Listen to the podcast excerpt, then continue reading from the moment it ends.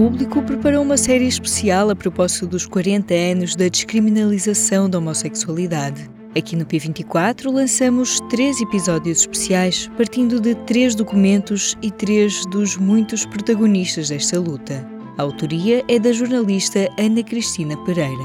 Já falamos sobre os tempos em que ser gay era crime e sobre o despertar da luta LGBT nos anos 90. Desta vez falamos sobre os desafios dos dias de hoje. João Rodrigues é a terceira e última pessoa convidada.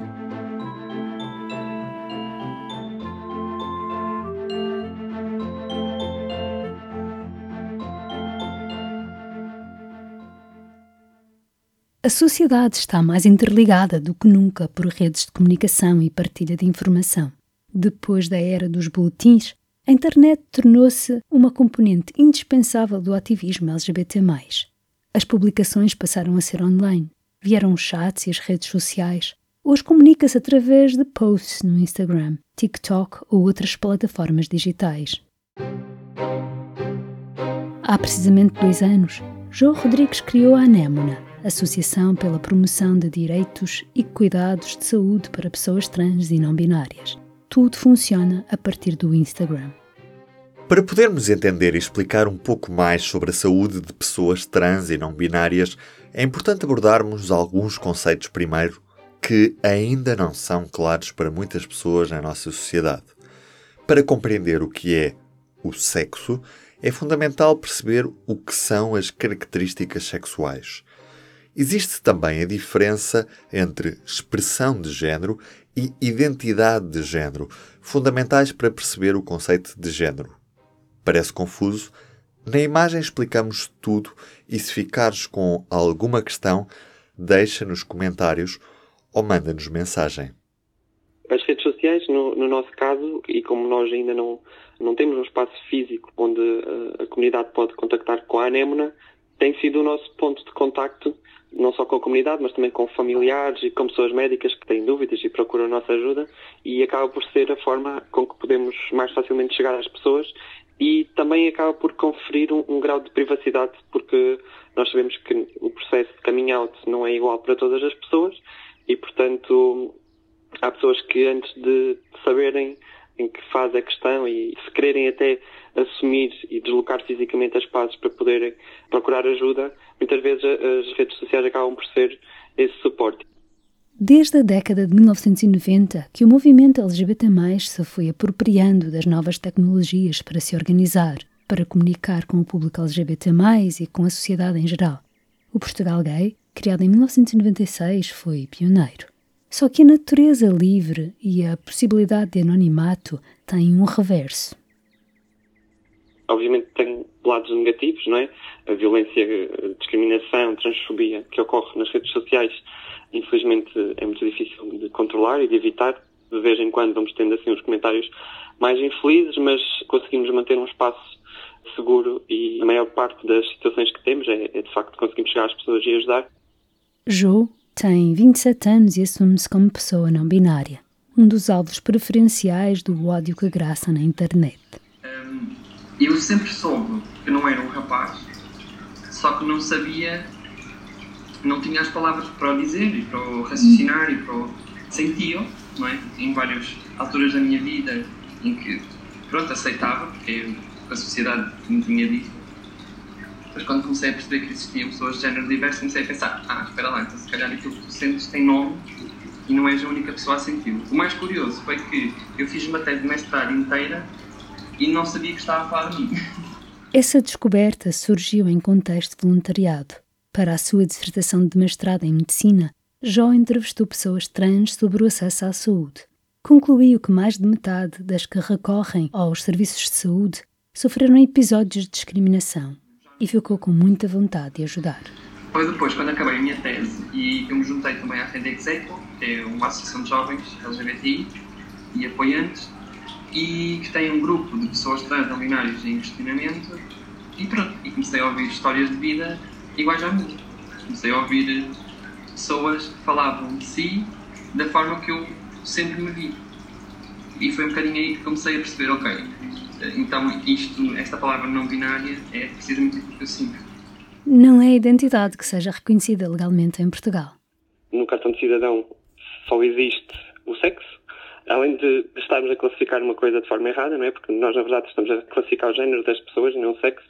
Estamos a fazê-lo de uma forma binária e que limita e que exclui pessoas uh, ativamente. No Instagram da Anémona, há várias ilustrações pensadas e executadas por elementos da associação. No início deste episódio, lemos um excerto de uma delas que desmonta a informação contida no cartão do cidadão. Aquilo é também uma forma de, de protesto através da arte, neste caso, não é?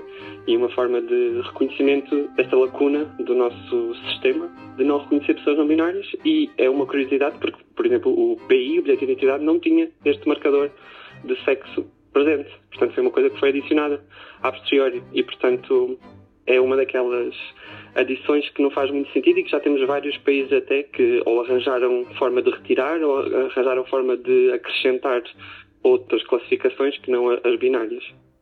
Ao fazer o ano comum num hospital público, Jó assumiu-se como pessoa não binária e viu, em primeira mão, o que isso significa. A Lei 38 permite a existência do nome social. Portanto, eu uso o nome social e assino com o meu nome social mas depois no, no hospital, por exemplo, todos os meus registros no computador, que não são, são automáticos, não sou eu que faço, aparece sempre o meu dead name. Uh, fui mudar nos serviços, não permitiram a não ser que, que mudasse na ordem dos médicos. Fui à ordem dos médicos mudar, recusaram-me, mandaram para trás e para a frente, mesmo com eu respeitar a lei. E aqui na ordem dos médicos é mais ridículo, o nome profissional na ordem dos médicos é escolhido pelas pessoas. E não me permitiram escolher o meu nome social. E disseram que se eu quisesse fazer essa mudança, tinha que fazer com o registro civil. Ora, o registro civil não permite. Portanto, depois no meu dia a dia, toda a gente me trata pelo, por jogo. E depois, quando aparece o meu dead name nos registros, ninguém sabe quem é. Quem é que deu estas análises? Quem é que é esta pessoa? Quem é que é? Bem, depois perguntam pelo nome da pessoa e tenho que estar a ouvir aquele nome, que não é o meu. é, é, é complicado. Não é só o nome é também a língua portuguesa. Como em várias línguas, há marcadores de género. Muitas palavras têm um masculino e um feminino, e os pronomes, que seguem a mesma divisão binária, estão quase sempre lá. Procurando escapar a isso, entre ativistas houve uma tentativa de usar a letra X ou o arroba no lugar de A ou O. Não funcionou. Consegue-se escrever, mas não se consegue dizer. A rede Execo tem promovido o chamado sistema ELU, o uso de elu em vez de ele ou ela. Mas há maneiras de falar de forma mais neutra sem mudar a língua. Sei que prefere pronomes neutros. Sim, eu, uh... eu costumo usar pronomes neutros, não é? Não, não é aquilo que mais me incomoda, mas prefiro sempre que usem pronomes neutros e tento fazê-lo também. E, e, depois isto também, é, lá está, é outra coisa que varia de pessoa para pessoa. Se calhar para mim esse assunto não é mais importante, mas sei de bastantes pessoas que o pronome tem que ser, obviamente, o correto e não há margem para outros. E isso para as pessoas é, é uma necessidade muito grande. A linguagem em si pode não ser a maior prioridade, mas por não existir uma linguagem neutra em género, na língua portuguesa, não é? Isto traz muitos constrangimentos, quer na comunicação, quer depois também na sátira que a sociedade faz de pessoas não binárias e de pessoas que usam linguagem mais neutra em género. Mas foi o acesso à saúde que levou João Rodrigues a fundar a Némona juntaram-se, inicialmente juntaram-se muitas pessoas médicas da minha faculdade, porque eram pessoas próximas, e pessoas trans que me eram próximas. Agora já expandimos e nós aceitamos qualquer pessoa que venha com vontade de, de ajudar naquilo que queremos fazer. Maioritariamente pessoas LGBTI, de facto, mas também temos muitas pessoas aliadas que só querem ajudar.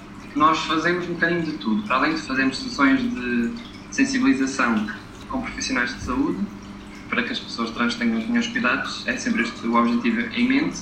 Não nos uh, podíamos falar de todas as pessoas LGBTI, mas focarmos aqui na prioridade, que são as pessoas trans, que são as que estão neste momento mais mal servidas. Portanto, focamos na, nas pessoas trans e damos, fazemos estas sessões de sensibilização em serviços hospitalares, centros de saúde, faculdades de saúde. Uh, depois fazemos, estamos também a fazer guidelines portuguesas, porque existem internacionais, mas portuguesas muito pouco, né? a DGS anda desde 2018, penso eu, com uma estratégia uh, pendurada. Jó considera que o acesso à saúde é a grande prioridade no que diz respeito a pessoas trans e não binárias. a meu ver, eu acho que uma preocupação uh, mais urgente tem a ver com o acesso de pessoas não binárias a cuidados de saúde de afirmação de género, a procedimentos que muitas vezes são excluídas porque há uma exigência de pertencerem ao masculino ou ao feminino.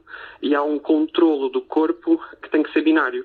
E isso não é a realidade para pessoas não binárias. E esta exigência médica do sistema, da sociedade, para mim é um maior flagelo do que a questão do reconhecimento legal de pessoas não binárias. Do armário à rua, a homossexualidade não é crime há 40 anos. Uma série especial do público da autoria de Ana Cristina Pereira, com fotografia de Miguel Manso, vídeo de Teresa Pacheco Miranda, web design de Alex Santos e edição áudio de Aline Flor. Nesta série especial, recuperamos testemunhos dos pioneiros da luta LGBT+, prestamos particular atenção ao percurso das pessoas trans, debruçamos sobre os desafios enfrentados pelos idosos e também sobre as lutas dos mais jovens. Pode ainda navegar por uma cronologia dos grandes momentos destes 40 anos de liberdade afetiva e sexual. Este episódio foi produzido por Ana Cristina Pereira com edição de Aline Flor. A leitura do post do Instagram da Associação Anémona foi feita pelo Ruben Martins. Leia outros trabalhos desta série em público.pt barra 40-anos-LGBT. O público fica no ouvido.